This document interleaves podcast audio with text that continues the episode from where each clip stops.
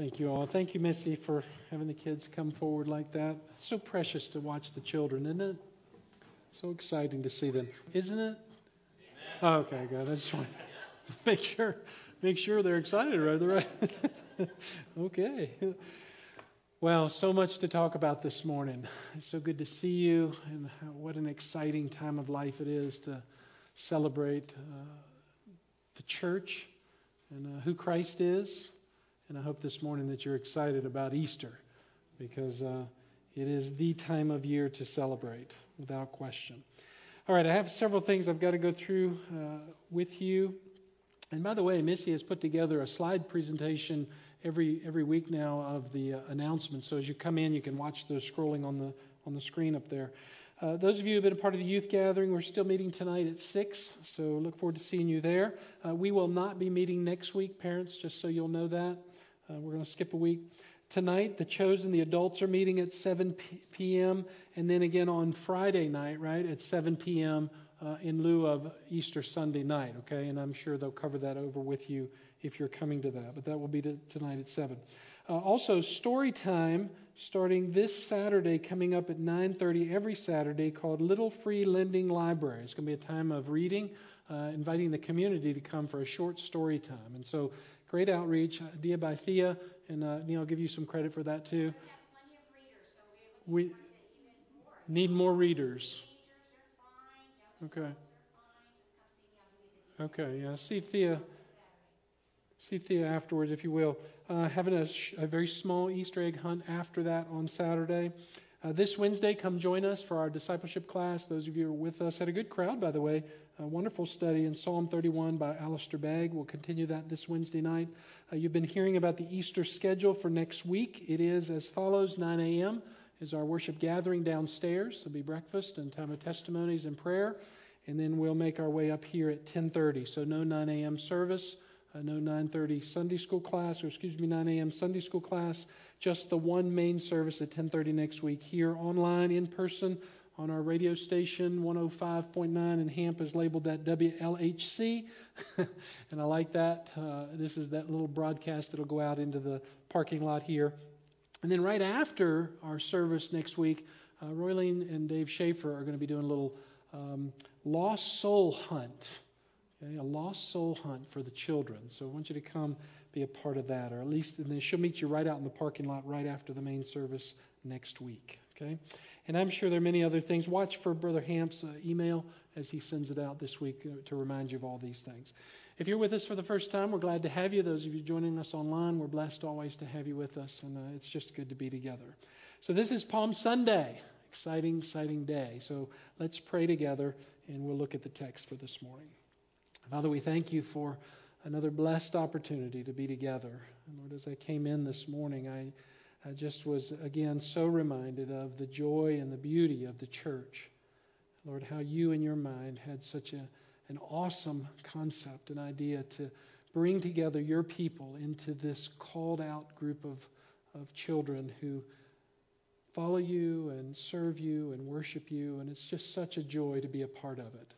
So thank you, Lord, for our time together. We pray that your name would be honored today as every day as we look into what you want us to know. We pray this in Jesus' name. Amen.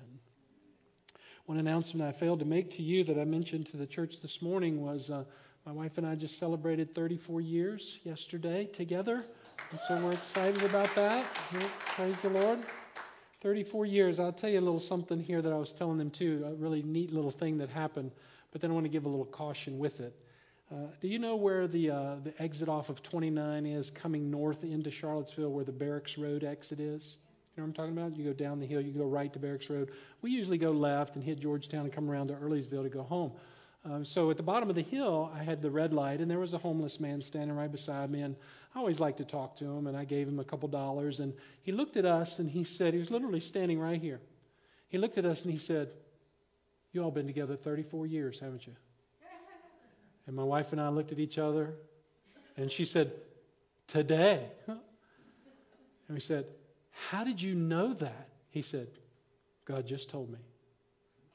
I'm like, So do with that what you will. Okay? Um, here's my caution. And I always want to give caution to these kind of things because God is free to do what God does. But I never want anybody to take something like that and assume that God is making something out of it other than just a simple encouragement. There are many people, and I think you're going to see this as we go through the message today. Our world is being obliterated by people who say, God told me so. And they make their life doctrine off of that. We have many people dying and on their way to hell because they say, God told me so, over events kind of like what I was just describing to you, whether it's an emotion or a feeling or something. And I don't ever want you to get lost in that. We take our truth from the Word of the Lord and we base our doctrine off of the Word of the Lord and nothing else. Okay, these things are, are fun, they're exciting, they're interesting, uh, but we don't ever build our lives around them. Is that clear? We don't ever want to be distracted that way from the truth because Satan can use those things and draw us away if we're not very careful. Okay, well, today's title of the message is Who is this man? And I'm going to ask you to please stay with me on this because for some of you it's going to seem like way too much. For others of you, you'll be fine. Some of you will be saying, I got my knife and my fork out and it just seems really tough. I'm trying to cut through it and I'm not sure I can. So I'm going to try to make it as simple as I can, but explain for us where I think will, uh, what I know the Lord is giving to us, but also the relevancy of it for us today as we look at our culture. Okay, so let's stand together and read Matthew 21, verses 1 through 11. You saw the little video there of Jesus riding into Jerusalem. And this is what we want to read from Matthew's gospel here, and then we're going to make several points from it. So, Matthew chapter 21, verse 1. When they, that's Jesus and the disciples and the crowd that was traveling with him, had approached Jerusalem and had come to Bethphage at the Mount of Olives, then Jesus sent two disciples, saying to them, Go into the village opposite you, and immediately you will find a donkey tied there and a colt with her. Untie them and bring them to me. If anyone says anything to you, you shall say, The Lord has need of them, and immediately he will send them. This took place to fulfill what was spoken through the prophet. Say to the daughter of Zion, Behold, your king is coming to you, gentle and mounted on a donkey, even on a colt, the foal of a, of a beast of burden. The disciples went and did just as Jesus had instructed them, and brought the donkey and the colt and laid their coats on them, and he sat on the coats. Most of the crowd spread their coats in the road, and others were cutting branches from the trees and spreading them in the road. The crowds going ahead of him and those who followed were shouting, Hosanna to the Son of David! Blessed is he who comes in the name of the Lord! Hosanna in the highest! When he had entered Jerusalem, all the city was stirring, saying, Who is this? And the crowds were saying, This is the prophet Jesus from Nazareth, Nazareth in Galilee. All right. Please be seated. Now, to keep all of this together, I feel like we need to bring each other up to speed. Let me bring you up to speed on what's happening in Jesus' travels. Uh, you know, we've been in the Matthew's Gospel. We were in Matthew chapter 8. We'll go back to that after Easter.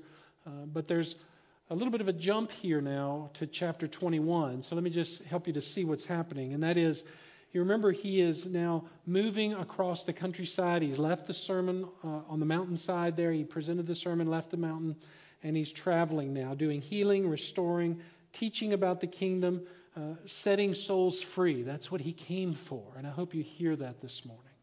The Lord came to rescue people from the domination of sin and Satan, the bondage that sin brings and controls all of men's hearts. And so now Matthew records for us that Jesus is ready to enter into the holy city. So a lot of time has transpired here since Jesus first began his public ministry, and now we're coming to the conclusion of that as he's making his way to the cross.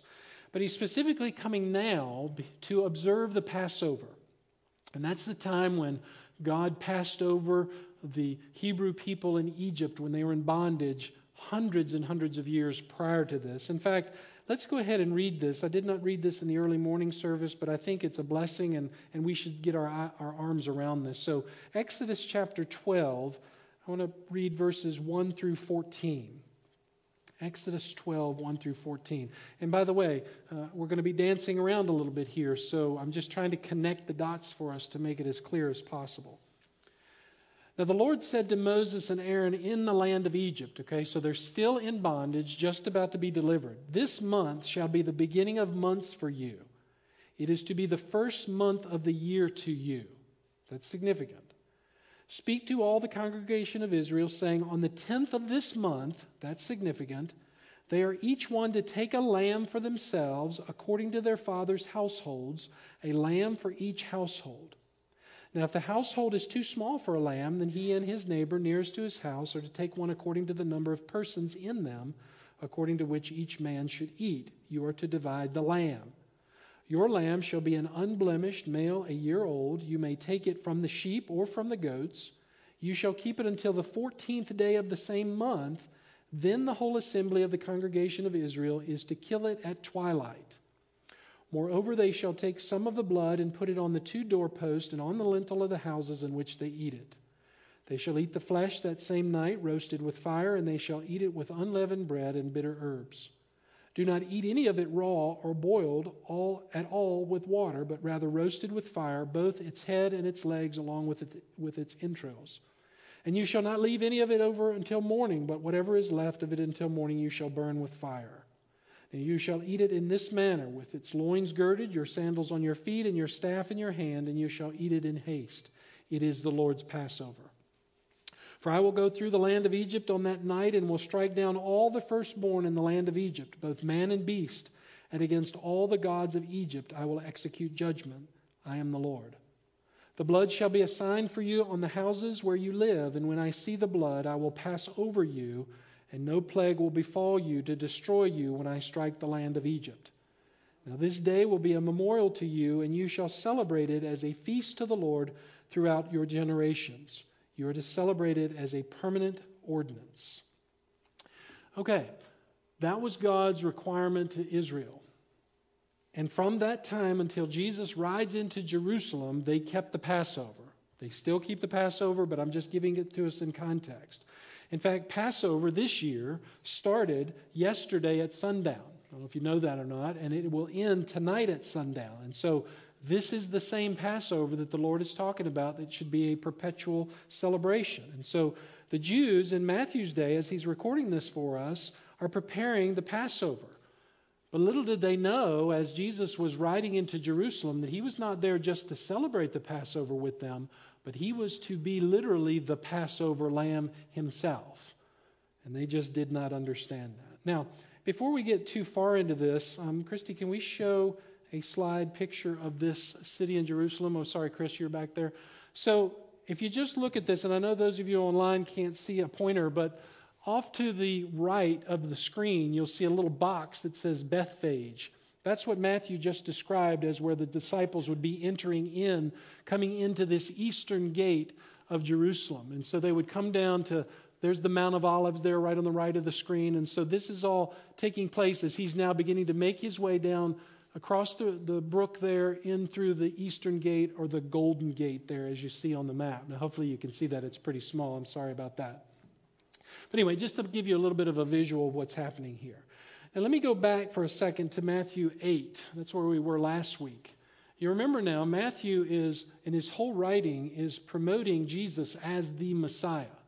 And so he's given to us thus far his genealogy, uh, the miraculous birth, uh, the announcement by the angels, uh, the Father's acknowledgement of his deity at his baptism, uh, Jesus' resistance to the temptation in the wilderness, his ability to perform miracles, of which we'll go back then and study as we finish up Easter.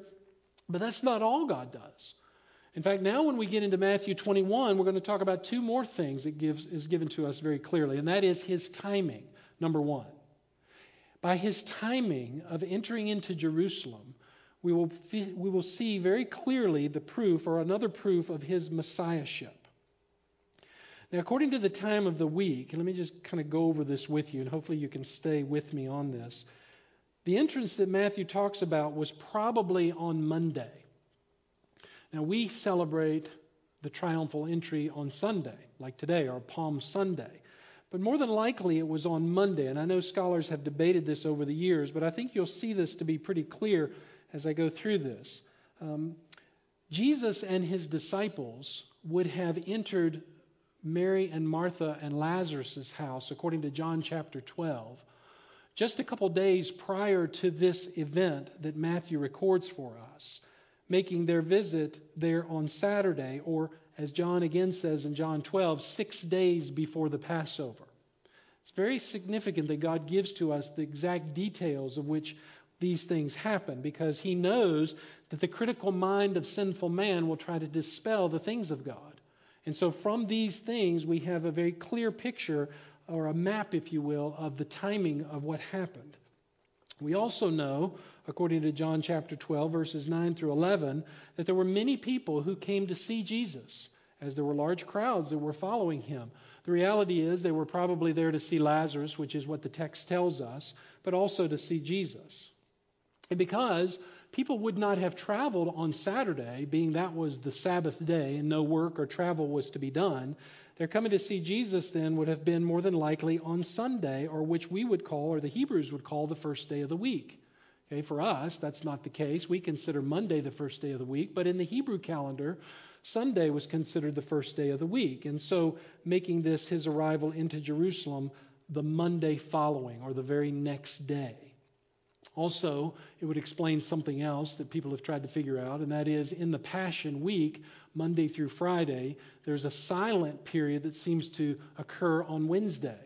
It is really not noticeable, at least you really don't know what events happen. We're very clear on Monday, Tuesday, Thursday, and Friday, but not so much on Wednesday. And so this arrival on Monday would eliminate that silent Wednesday, if you will, and put everything in order. Now, in addition to all that, by Jesus coming in on Monday would give more support to the very text that we just read. I'm talking about the Mosaic requirement. If you were listening, you heard God very specifically say that the sacrificial lamb for Passover were to be selected on the 10th day of the first month. Do you remember reading that just a moment ago in Exodus 12? Very clear did he say that. And kept in the house until sacrificed on the 14th of the first month. And all that, again, is back in Exodus 12. You can go back and look at that. Now, if Jesus entered Jerusalem on the 10th day of the first month of either AD 30 or 33, and there's some discrepancy there in the mind of theologians as to exactly which date it would have been, the day still would have been, according to the calendar, on Monday, just the way that it fell. Meaning Jesus would have been received into the hearts of the people on the very same day, in the very same way a family would have received the sacrificial lamb into their home, which would have been on the 10th day of the month. It's amazing. And Friday would be four days later when he would be crucified, making that the 14th day, which would parallel perfectly with what God told Moses when they were to observe the Passover in the very beginning. And so you ask, well, what does all this mean? Well, it simply means that the Lord, in his divine holiness and providence, has fulfilled his, to the exact detail, the smallest of details, that Jesus would be the Lamb of God who would come to fulfill everything that the Lord had said he would do. Of which even Jesus says in Matthew chapter 5, if you remember back to our study there when we were beginning the Sermon on the Mount, Jesus himself said, Do not think that I came to abolish the law or the prophets. I want you to hold on to that, that as well. Put a little mark beside your, your mind there and remember that. I didn't come to abolish. In fact, he said, I came to fulfill it in verse 17. For truly I say to you, until heaven and earth pass away, not the smallest letter or stroke will pass away from the law until all is accomplished. Whoever then, in verse 19, annuls one of the least of these commandments. Now, I'm going to come back to this thinking as we get to the end of the message. So hold on to this. Whoever annuls one of the least of these commandments and teaches others to do the same shall be called least in the kingdom of heaven. But whoever keeps and teaches them, he shall be called great in the kingdom of heaven. There's an obvious, simple thought that comes from this, and that would be that if you want to be great in the kingdom of heaven, the simple requirement is obey the laws of God. Obey God. I'm not talking about the Mosaic laws. I'm not talking about necessarily sweeping your house free of dust and all that kind of stuff or wearing certain garments. Those were all pictures that God left for the Hebrews to understand the point. I'm simply talking about what God said He came to fulfill. We are to follow Him. We are to obey him. Now, that's one proof. His timing was absolutely perfect. It perfectly aligned with everything that had been foretold. And who can do that? Only God, right? Here's the second proof, and this is where we want to spend a majority of our time, and that is by fulfilled prophecy. Fulfilled prophecy. Go back with me, if you will, and look at verses 1 through 5 of Matthew 21. Jesus sends two disciples, saying to them, Go into the village. This is before they come into the gate. Okay, this is before the actual entry here. And immediately, he says, You will find a donkey tied there and a colt with her. Untie them and bring them to me. If anyone says anything to you, you shall say, The Lord has need of them, and immediately he will send them. Now, I have to tell you right here that many critics have tried to deny the deity of Christ, and that's not news. That is old news. But that has been the reality, making him a very good man, making him one that is full of compassion and tenderness and many things that should be emulated. Many people have done that. But what they have also done is they have thrown out his Godhead. They've thrown out him being deity, being God come in the flesh. They don't want that. And one of the passages they use is right here, and that's why I'm bringing it up, saying that Jesus did enter into Jerusalem. They won't deny that, but what they'll say is he caused such a ruckus that the authorities had to throw him away, basically crucifying as a criminal. And that's how Satan answers this particular question in the minds of people. What is this all about? Well, that's what they'll say. But these verses help us so much more because they teach us that Jesus is in very much control of his destiny. This was not something that happened by happenstance. It wasn't as if Jesus came into the, into the city and says, Oh, I wasn't expecting this. I thought that this was all going to go perfectly well. No, he knew what was going on. He was fighting to get on the cross. It wasn't them who was putting him away, but he was very much wanting to get on the cross because it was the way that you and I would have eternal life if he did. Notice Matthew says Jesus sends two of his disciples to get a very specific colt, standing, he says, beside a donkey, or in other words, its mother. Now, what's important about that scene is that it shows us also the omniscience of Jesus, his all knowing mind that he and only God could do. Because it wasn't like the disciples could just look over there and see the donkey and the colt. It's not like the you and I would think of standing in this little village and saying, "Hey boys, go over there and grab that colt for a second. That's not what he says. Notice what God says. He says, "Go into the village opposite you." Meaning the disciples couldn't see the donkey and the colt. They had no idea what he was talking about other than what he said. They were divinely led where to go by the divine Lord by the Lord Himself, His directive. And so, what this partly shows us is Jesus' omniscience, as only He would know where the donkey and the colt are. So, everything that God writes has a very specific purpose. This is not just a cute little story. That's part of the story, but that's not all of it. Notice He says, He says, you will probably be questioned, basically, and I'm using my words here. And so he tells them, and I shouldn't say probably, he tells them, you will be questioned. If anyone has, says anything to you, you shall say, The Lord has need of them, and immediately he will send them. Well, both Luke and Mark record that scene exactly, saying that the disciples were questioned by some bystanders, and when they say, The Lord has need of them, they immediately give permission and let him take the colt. Now, perhaps they had heard of the Lord coming in and they were even in their own hearts being drawn by the Father to follow him. We don't know exactly. Some have said that, but that is a great possibility. But if nothing else, it makes it a pure understanding that the Lord was purposefully orchestrating the events of what he was to do. And this was all a part of it. And this little donkey then would become the pure vehicle, an unridden animal nobody had ever been on before, as he would be the Lord of Lords, pure in every way, coming into the city in which he would make his final rescue. But most importantly, Matthew tells us it was to fulfill prophecy. And that's where we want to focus here. So let's read again verse 4 of Matthew 21. This took place to fulfill what was spoken through the prophet. Okay? Say to the daughter of Zion, that's speaking of Israel, Behold, your king is coming to you, gentle and mounted on a donkey, even on a colt, the foal of a beast of burden. Now, to understand what Matthew's talking about here, we have to go back. So keep with me here, and let's go back now to Zechariah's prophecy because this is where this prophecy comes from. Zechariah chapter 9, specifically verse 9. This was hundreds of years before the Lord's entrance into Jerusalem. Rejoice greatly, O daughter of Zion. Shout in triumph, O daughter of Jerusalem. Behold, your king is coming to you.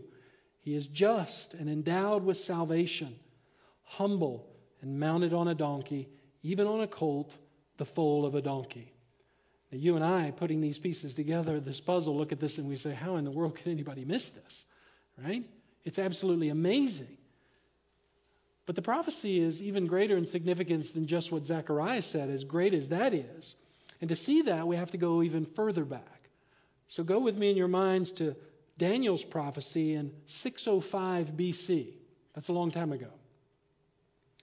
Now, just to catch up to speed with Daniel, you'll remember those of you who have studied this, or some of you who may not know what I'm talking about, just to help you to see this, Daniel was a young Hebrew man who was a part of the Hebrew culture that was taken into captivity along with many others from the Hebrew people into Babylon. He was a very intelligent young man, very astute in everything that he did, uh, and who would not give in to the rejection of God that the Nebuchadnezzar or Nebuchadnezzar, the king of Babylon, would have the people of Israel give into. In other words, Nebuchadnezzar, who had captured these people and taken them into captivity, says, Now you will worship my God. And Daniel stands up as a young man and says, Not going to do it, king, even in threat of his life. But God holds him back or preserves him, you'll read that in the, the fiery furnace, the story of that with his friends. And because of his faithfulness, God rewards him through life and through giving him great privilege in serving in Nebuchadnezzar's kingdom. But he also gave him the ability to interpret dreams. And one night, the king has a dream, which wasn't an ordinary dream, but one directly from God. And we know that because of what Daniel writes here. And it's about a giant statue, a huge statue that looks like a man, of which the, king, the mystics of Nebuchadnezzar's kingdom couldn't put together the interpretation of what it is. In fact, the king even says to them, Call my people, these magicians, and have them interpret the dream for me. And so they come and they say, King, tell us what the dream is, and we'll tell you the interpretation. And he says, Not going to do that. If you're the real deal, you tell me even what the dream was. How'd you like that? And then you tell me the interpretation of it. And they say, Well, how can we tell you the interpretation of the dream if we don't know what the dream is? Well, that's on you because if you can't do it, I'm going to have your head on a platter. Well, someone hears about Daniel's ability, tells the king, the king says, Get him here. And we learn in Daniel that he interprets the dream for him in chapter 2, which is again a huge statue. Now, I'm not going to take time to read Daniel chapter 2. You can do that on your own, but it is very clearly explained here. But let me just give you the high points. The statue becomes a revelation, according to Daniel, of the kingdoms that will come after Nebuchadnezzar, all of the Gentile kingdoms. And when I say Gentile, I'm talking about people who are non Jews. All of those who will rule the world, and specifically over the Hebrew people. That's significant. These are the kingdoms that will rule not just the world people, but also specifically over the Jews. Now, Nebuchadnezzar in the dream is the head of gold, very clearly laid out there representing his power and his control, which was all given to him by the Lord. In fact, we learn in Daniel chapter 2, verse 37, he says, You, O king, are the king of kings, to whom the God of heaven has given the kingdom, the power, the strength, and the glory. And whatever the sons of men, and wherever the sons of men may dwell, or the beasts of the field, or the birds of the sky, he has given them into your hand and has caused you to rule over all of them. And in my mind, I'm thinking the conversation kind of like, went like this Daniel saying, Hey, King Nebuchadnezzar, the guy in your dream that's the head of gold, that's you. You're the king. Now, Nebuchadnezzar would probably be thinking, Hey, this is awesome. Until Daniel goes on and interprets the rest of the dream for him. The second part of the dream is that of the chest and the arms, which would represent another kingdom that will come and defeat the Babylonians, known as the Medes and the Persians, which would be in 593 BC, and history records that that's exactly what happened. Now, the two countries represent one of the two arms, the Medes and the Persians, or the Medes and the Persians, whichever one it would be.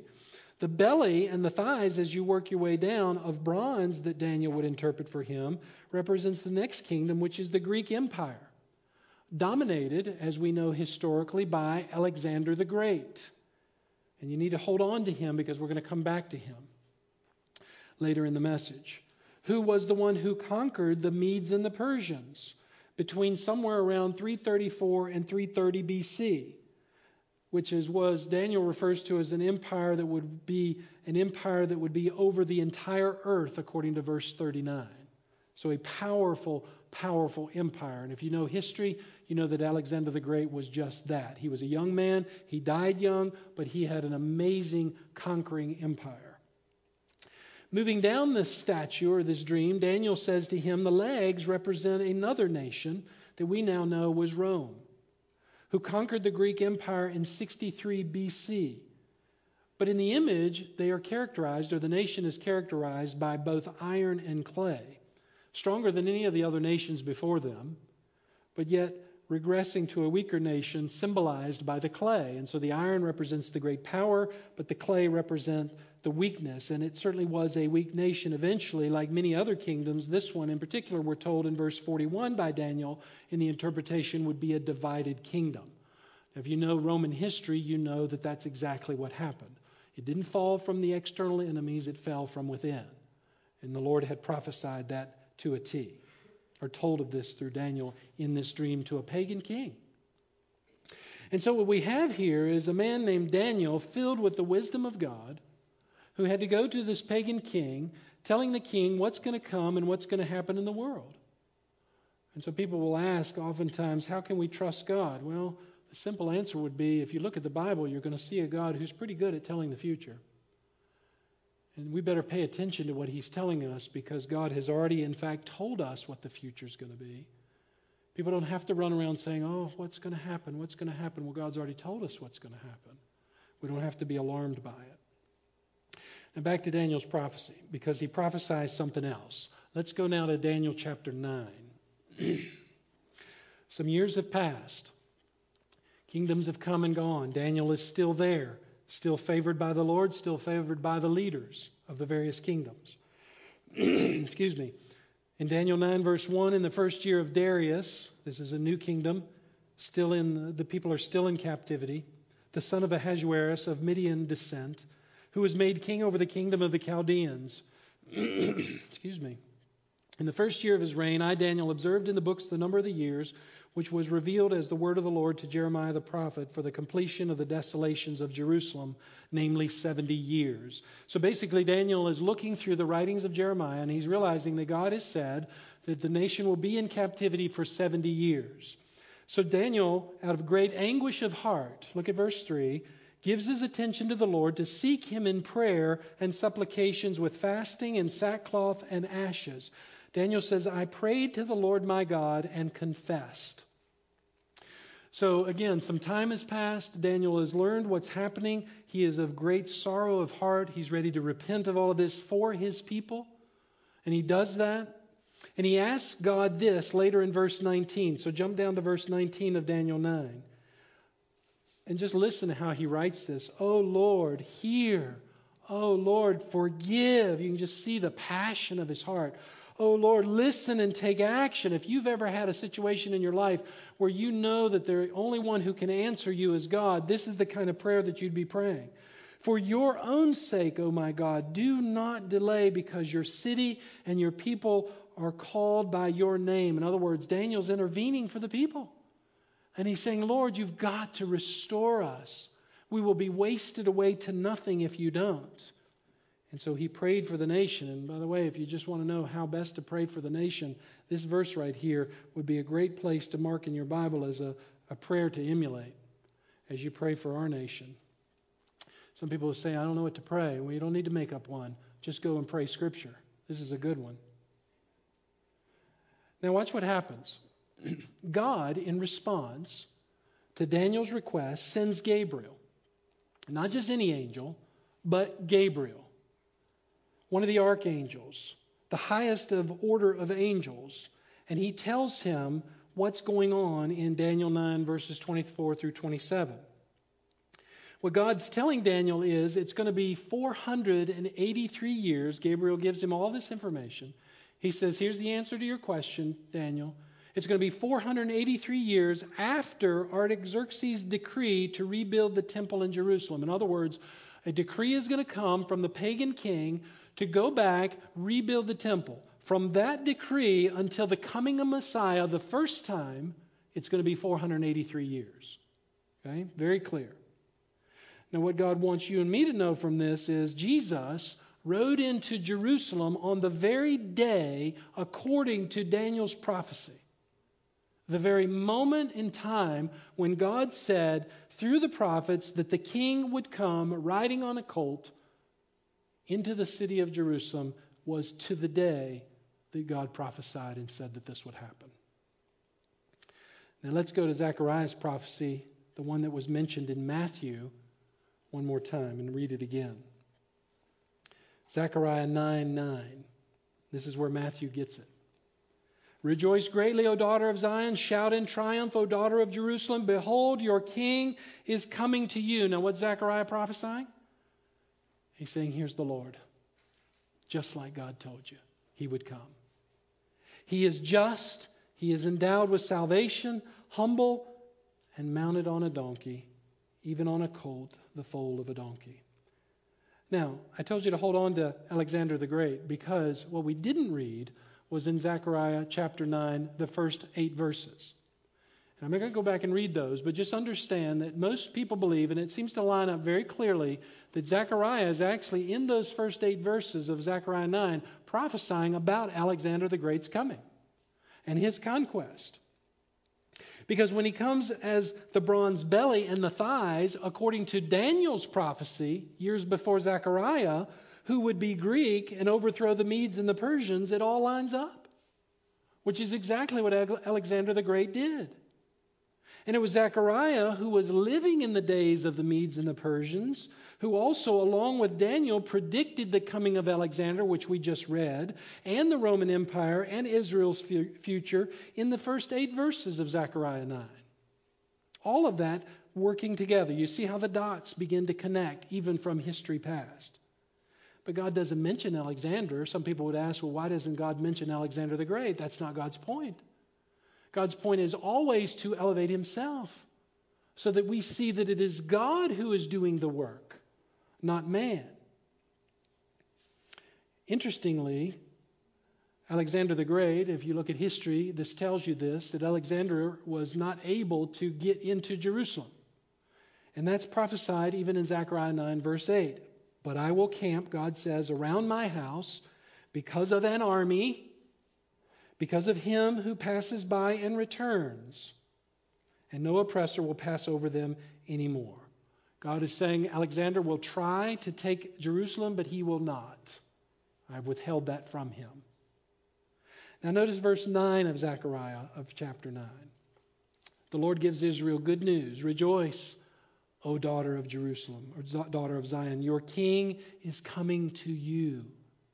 I know we've read this a couple times, but I want you to hear the impact of this. He is just and endowed with salvation. Who is this king? He is the king who brings salvation with him. What was Israel looking for? Salvation. They'd been in bondage by Pharaoh. They'd been in bondage to the Babylonians, to the Medes, to the Persians, to the Greeks, to the Romans. And they're looking for salvation. And God says, In my timeline, if you will look at my word, you will see that he will come. And this will be him. He will ride on the foal of a donkey as God come into the holy city. And you probably are saying, Well, that's great history, but why do I need to know all of that? I think we need to know because, number one, God told Israel that the Messiah would come, and that should be good enough reason, even to the very day of his arrival. He gave the message to the prophets who told them the reign of the men who would take them into captivity because of their sin. God told them all of that. And Zechariah describes the Messiah as the righteous one who will come with salvation, as we just talked about. He's going to come as the deliverer, which is what the salvation means. And you'll know him because he's going to come again very humbly. Very humbly. And Daniel and Zechariah would also prophesy something else. Let's go backwards again to Daniel chapter 2 because as you study prophecy, you begin to understand that what God does is He gives a certain amount of information that may pertain to a certain period of time, but then in the very next verse, He could give a, a, a prophecy on something that is years later. And that's exactly what we find in most of the prophets, especially in these two men. So, as much as we had the coming of the kingdoms in Daniel chapter 2 and the reign of men and the coming of Christ, now, Daniel, even in chapter 2, in a split second, gives to us the second coming of Christ. In the days of those kings, the God of heaven will set up a kingdom, listen, which will never be destroyed. And that kingdom will not be left for another people. It will crush and put an end to all the kingdoms, but it will itself endure forever. Inasmuch as you saw that a stone was cut out of the mountain without hands. And let me pause right there because part of the prophecy that Daniel sees here, as he's seeing this statue of a man, he sees at the end of it a boulder, if you will, or this mountain rolling down, this huge thing tumbling down the mountain and crushing the feet of the statue. Well, Daniel is now saying, listen, inasmuch as you saw that a stone was cut out of the mountain without hands, and that it crushed the iron, the bronze, the clay, the silver, and the gold, the great God has made known to the king, he's talking to Nebuchadnezzar, what will take place in the future. So the dream is true and its interpretation is trustworthy. Listen, here's what he's saying Nebuchadnezzar, Here's your statue. this is you. These are all the kingdoms to come. But eventually there's going to come one that will obliterate all the nations of men. And God is saying to Daniel, through Daniel, you better listen because there's not going to be a king like him. There'll never be another king like him who will crush the kingdom of man. And he will rule the whole world. If you look back in verse 35 of Daniel chapter 2, we see that the rock became a mountain. And that picture is very relevant because the Messiah would be the mountain, Jesus Christ, when he comes the second time. Daniel's prophecy is when he comes the second time, not the first time. He didn't come to be the mountain the first time. The first time he came to rescue souls, to gather people to himself. Because when he comes again, he's coming to crush the kingdoms of men, those who will reject him. And he will be the God of all gods and reign forever, even specifically throughout the thousand year reign in the millennium. And that's all in Zechariah 9 as well. Look with me at verse 10. We have in the first eight verses Alexander. We have the prophecy of his coming as a gentle man in the triumphal entry, which we're celebrating today. And in verse 10, we have his second coming. I will cut off the chariot from Ephraim and the horse from Jerusalem, and the bow of war will be cut off, and he will speak peace to the nations, and his dominion will be from sea to sea and from the river to the ends of the earth. Zechariah has now jumped years ahead after the time of the rapture into the thousand year reign of Christ when Christ is seated high and holy, ruling over the hearts of men. So, what are we saying? We're saying that Jesus rode into Jerusalem on the very day God told he would come in, perfectly fulfilling his promise, even what he promised from the beginning. We go back to Genesis chapter 3, and the Lord says in verse 15, to Satan after he tempts Eve and she succumbs to his temptation. I will put enmity between you and the woman, and between your seed and her seed. He shall bruise you on the head, speaking of Christ, and you shall bruise him on the heel. And basically, he will be the king forever. And I think that's such a monumental statement because you need to hold on to it because we're going to come back to it again here in just a minute as we look at what's happening in our culture right now. But up to this point now, what we're talking about here in our lifetime, Jesus is the King. And I think that should be pretty obvious. He's come not to judge, but to rescue us, to save us, for anybody who will turn their hearts to him, to offer himself as a peace offering between the Father and us. He stands in between us, which is what Hebrews writes about. He is our intercessor, our intermediary. He is the high priest who's making intercession for us.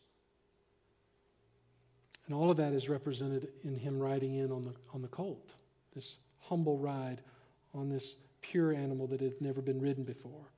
And all the people welcomed him. They gave him a warrior's entrance because they were looking for a warrior.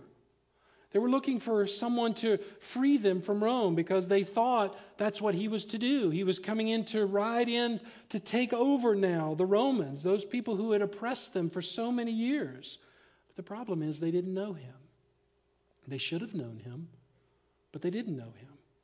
And we know that because in just a few hours they're going to be shouting, Crucify him. Why would they do that? Because he wasn't who they thought he was. They had made him to be another God. And we hear that and we hear heaven shouting, but he's not just another man. He is man fully, but he's not just another man. He is 100% God who took on the form of man. He took on the flesh of man to suffer with us, to be tempted in every way that we are tempted, but he is not man, beloved. He's not man to just be wiggled around and moved around and pushed around any way that we want him to be because of the way we feel in life. He is God, He is the King. And He has proven Himself throughout history. But sadly, pitifully, I might add, the world has been just as confused about Jesus as they were in Jesus' day. And I think I can show you what I'm talking about. If you listen to what's going on in our world right now, if you're paying attention at all, you know that the world is in a real mess. And what I'm talking about is not a mess to those who are in the midst of it because they think it's perfect and wonderful, well, except for the climate, maybe. And the people who, like us, are the great irritations. But you and I know that the world is growing greatly in this chasm of separateness and this division People saying, Let me believe what I want to believe. You leave me alone, I'll leave you alone. Oh, until you don't believe what I want you to believe, and then I'll come after you. You see, that's where we are now.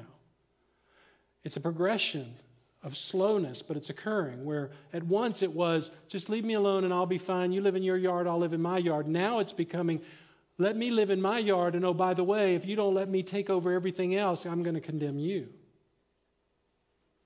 It's exactly what's happening in our society. Such a double standard. Saying, be equal with all people while they're turning everything around and being completely illogical. And the world is shouting about how insensitive Christians are as people or groups, screaming to be inclusive, while at the same time being the epitome of exclusivity as they demand we change to accept their agenda. My friend Paul Miller, who wrote our book, A Praying Life, I was talking to him the other day. And he said this, and I'm borrowing a lot of Paul's thoughts here because I think he's exactly right about our culture. He said, Secular liberalism has said people should be inclusive of all people, compassionate to all people, relevant to all people, but Christianity is judgmental, narrow, and old fashioned. Does that sound familiar? He's right about that. So Paul's question is where did the secular liberals get their great compassion?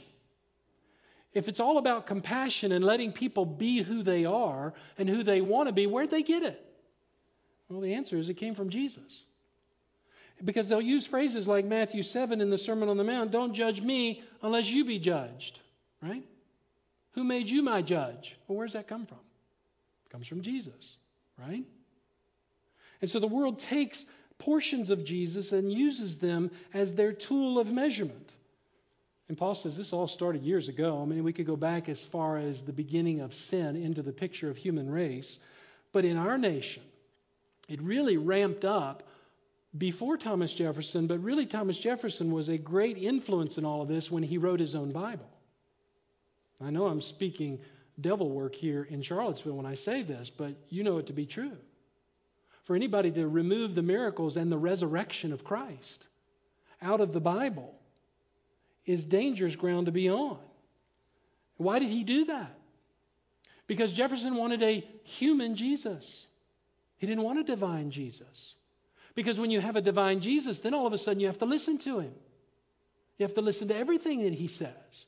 But if you only have a human Jesus, you can take what you want and throw away the rest. In fact, let me show you this picture here. This is a picture that Paul Miller puts in his material. I know on, on the screen you can't see this as me pointing to this, but if you could show that little um, chart, the little circle there. So Paul Paul did this picture here where the wheel represents, or the circle represents the donut, if you will, represents Jesus. And you and I would say, yes, he's fully man. That's his humanity. We would say, but at the core, he's God, right? What, what the culture has said over the last umpty ump years is we want the human Jesus and all that he taught, but we don't want the divine Jesus. I think Paul's right. And he says over the next 150 years, preachers even began to preach the virtues of Jesus, but not the divinity of Jesus. And those of you who've been Southern Baptists for a long time know this to be true. You remember back, it started somewhere around the 60s and 70s where even the theologians in the Southern Baptist seminaries, and even later, we're talking about 70s and 80s even, began to actually teach liberal theology. Now, when I first heard about this, I thought, what kind of liberal theology? That women shouldn't wear pants? Or women could, you know, that kind of thing? No. They began to teach that there was no virgin birth in Baptist seminaries. You say, what? Yeah. That's exactly why the Southern Baptist Conservatives of Virginia, the state convention, was formed in the early 90s because it was gone so full blown liberal that many of the conservative people were saying, we're not going to follow that path. And so they decided to make their own convention in the state. Well, some good leadership changed over by some godly men, and they, the state then said, okay, we'll hang on a little bit, but we're going to watch closely. And it was all bound and formulated by this secular thinking. And this kind of humanistic view of Jesus began to take over as more time passed. Paul puts them, the secular liberals, very specifically, began to remove Jesus altogether. So no longer did you just have the Jesus of humanity spoken about and the divinity, but the divinity was pushed away, and then over time, even Jesus' humanity was pushed away. We don't want Jesus at all. Oh, but we'll hold on to his teachings. But we're not going to say that that's where they came from. Let me show you this slide of Paul's study. Notice the X mark out spot in the middle. So Jesus' divinity is gone, his humanity is gone. But notice if you can see this, the, the, the, the facets of it. We want racial justice. We want compassion. We want inclusion. We want peace, peace initiatives. We want women's rights. We want immigrants' rights. We want disability rights. We want the poor to be taken care of. That all sounds very clear like today, doesn't it? That's all good. That's all very right. The interesting thing about it is the reason Paul puts them in the middle is because Jesus was the greatest proponent of those things. He was the one that produced all of those things as God. In fact, if you just take one of those, like women's rights, for example, Jesus was the one who promoted and elevated women more than anybody in the world. Which is why he could say through Paul, Husbands, love your wives just as how? Christ loved the church. Well, how did he do that? He gave himself up for her. That's pretty sacrificial. That's pretty honoring of women, isn't it? Peter would come along and say the same thing in 1 Peter 3. So basically, husbands, don't treat your wives like dirt. Well, where'd that come from? It came from Jesus. Well, if you move Jesus out, we like the idea. But what we really like is, I want my way. And so women's rights begin to develop, and, and, and, and all there being a sense of rightness in that, there's certainly rightness in that. Nobody should ever be shunned for just being a particular person. But secular liberalism then came along and said, no, we, we just want women's rights.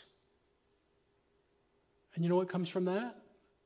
When that becomes the focus, becomes, let's call it the God, then comes abortion because this new baby becomes an irritation to my rights because what I really worship is my rights as a woman. And so it's easy for me to go to the abortion clinic because the baby's not the subject, I'm the subject. I worship me and my rights. I am the God. And so it's easy to throw the baby out. Where you and I would go, How in the world can you do that? Well, this is how they can do that. Because they want the rights, but they don't want the God of the rights. You take the gay community. They'll say, You let me be who I want to be. God made me this way. So we should be included in society. They say, Leave me alone. I'm just like everybody else. What they forget and leave out is that God destroyed people who lived in such sin. And if you throw Jesus out, you know, you're left with a different God, right? You can't just go against your God. So, right? If you have a God, you can't just dismiss it. You got to worship it. And so, whatever you make the God to be, and in this case, this God says, it's okay with me to be this way. My God tells me I'm all right. I can do whatever I want to do, and I can even call it in the name of God. But I'm saying to us this morning, this is not the God of the Bible, not the true God. This also is why you have articles that just came out the other day in USA Today about the Oral Roberts University basketball team. Did you read about that? Now, Oral Roberts is a university that has Christian foundations, and we wouldn't agree with everything, but they've done really well. In fact, they just got beat last night. They were what, Jeff, number 15, I guess, in the in the rankings. They just got beat, but they were doing really well. But here's an article. Listen to this. Here's the title: Oral Roberts University. This is USA Today. Isn't the feel-good March Madness story we need? Because, according to, in the writer's name, the NCAA should never have permitted Oral Roberts to participate in the national tournament due to the institution's apparently bigoted, out of date, homophobic, prejudicial views on marriage, gender, and sexuality.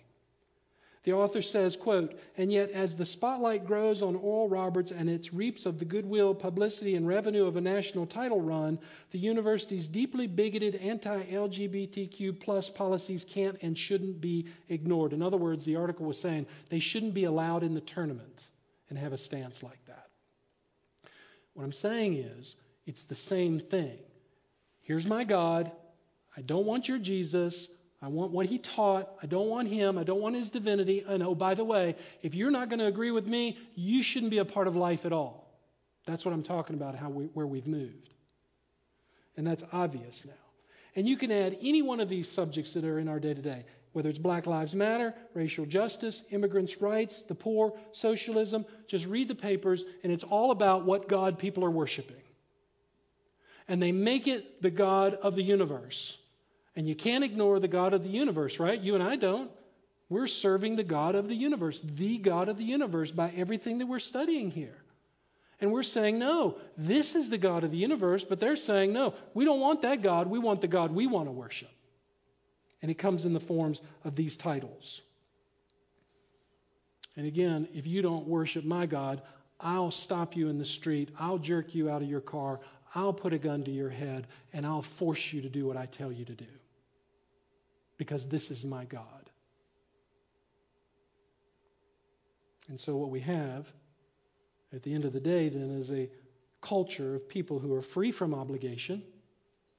They're free from the guilt of sin, the demand to be righteous, because Jesus is removed. There's no deity anymore. There's no righteous teaching, but just a blindedness of the real truth. That's what you're left with. Paul Miller says what we have in our culture now is a tyranny of compassion. It's a great statement. Or I would say the reign of compassion. Let's just be compassionate. Everybody needs to love, love, love, love, love. And we would shout at the top of the mountain, of course we want to love, but we cannot deny truth. We cannot deny uh, righteousness. What the tyranny of compassion says is we want compassion with no divine constraints. No divine order, no divine legislation, no absolute truth. We don't want any of that. And you and I are shouting back, it's a false God.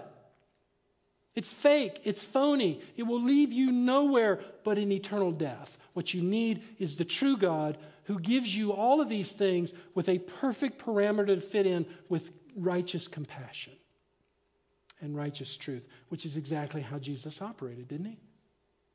Which is why he could say to the woman at the well who the culture pushed out, he could say, Woman, Here's who I am.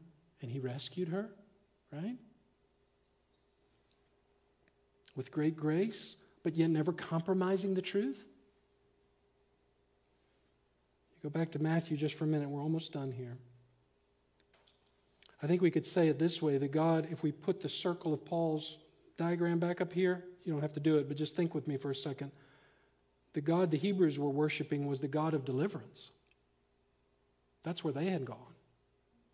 And they were so madly in love and pursuit of the God of deliverance that when Jesus came as the true God that had been prophesied for centuries, they killed him because he wasn't fitting the God that they had been promoting. But when he came into Jerusalem on that day, he proclaimed himself the king, and nobody stopped him. Why? Because he is the king. And he will come back. And Daniel prophesied the same thing in Daniel 9, verse 24. 70 weeks have been decreed for your people in the holy city. This is Gabriel giving Daniel his answer.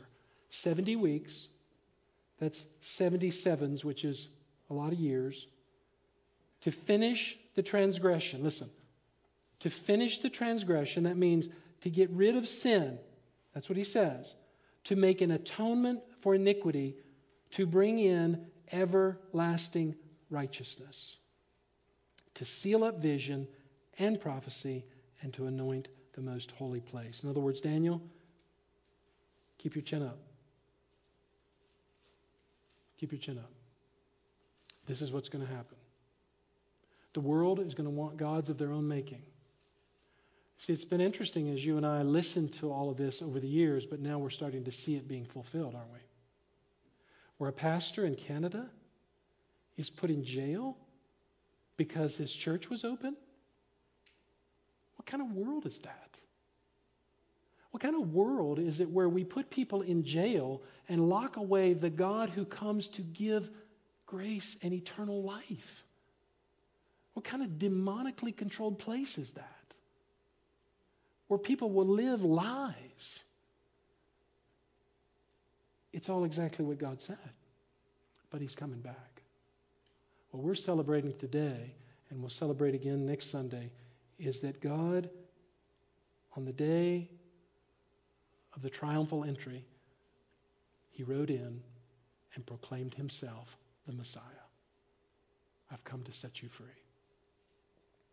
And many have been set free, and I pray that that's been you. I pray that that will be you if it's not you.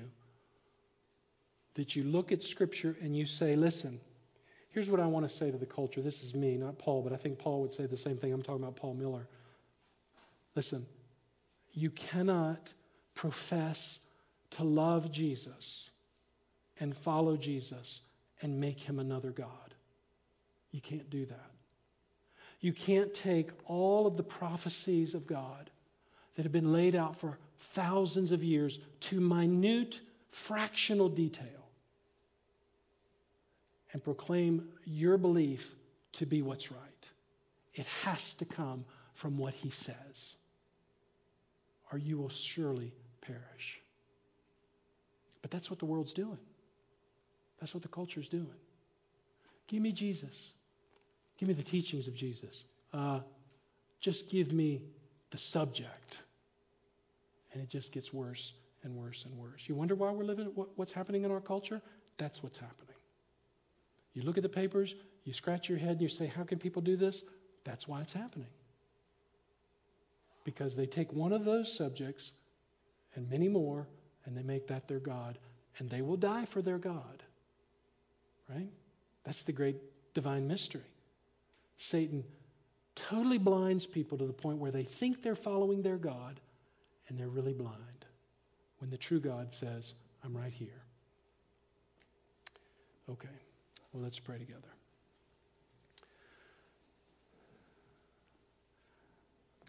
Father, for many, many, many years, I have, and we, many of us, have been a part of services where you proclaimed your entrance into Jerusalem. And we've celebrated it. And we do celebrate it. And next week we'll celebrate even greater your resurrection. But Lord, I think like no other time in history, at least in the history of this nation, we are seeing the human mind move away more and more from who you are. What's even greatly sadder is that it's being done in your name, as if you are the one leading it all. Father, the, the human heart is so easily blinded. I pray that you would awaken the souls of the lost. I pray that you'd awaken your church, that we might be proclaimers of the truth. Lord, teach us how to respond to the world.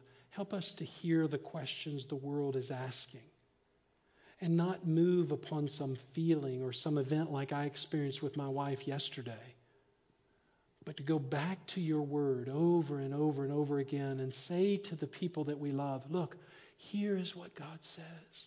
Here's what God says. Here's what God says. And help them, Lord, to move away from their own impressions and their own feelings about what life should be Lord, there are so many people that are being drugged down into the pit of hell and they don't even know it. Lord, may we be wise. May we be gentle like our King who came riding gently into the nation, into the, into the Jerusalem. Lord, may we be gentle, but may we be truthful, not compromising, not apologizing. Lord, teach us how to be this way. Help us to be the church that you created us to be. And Lord, we'll give you the praise. We ask this in Jesus' name. Amen.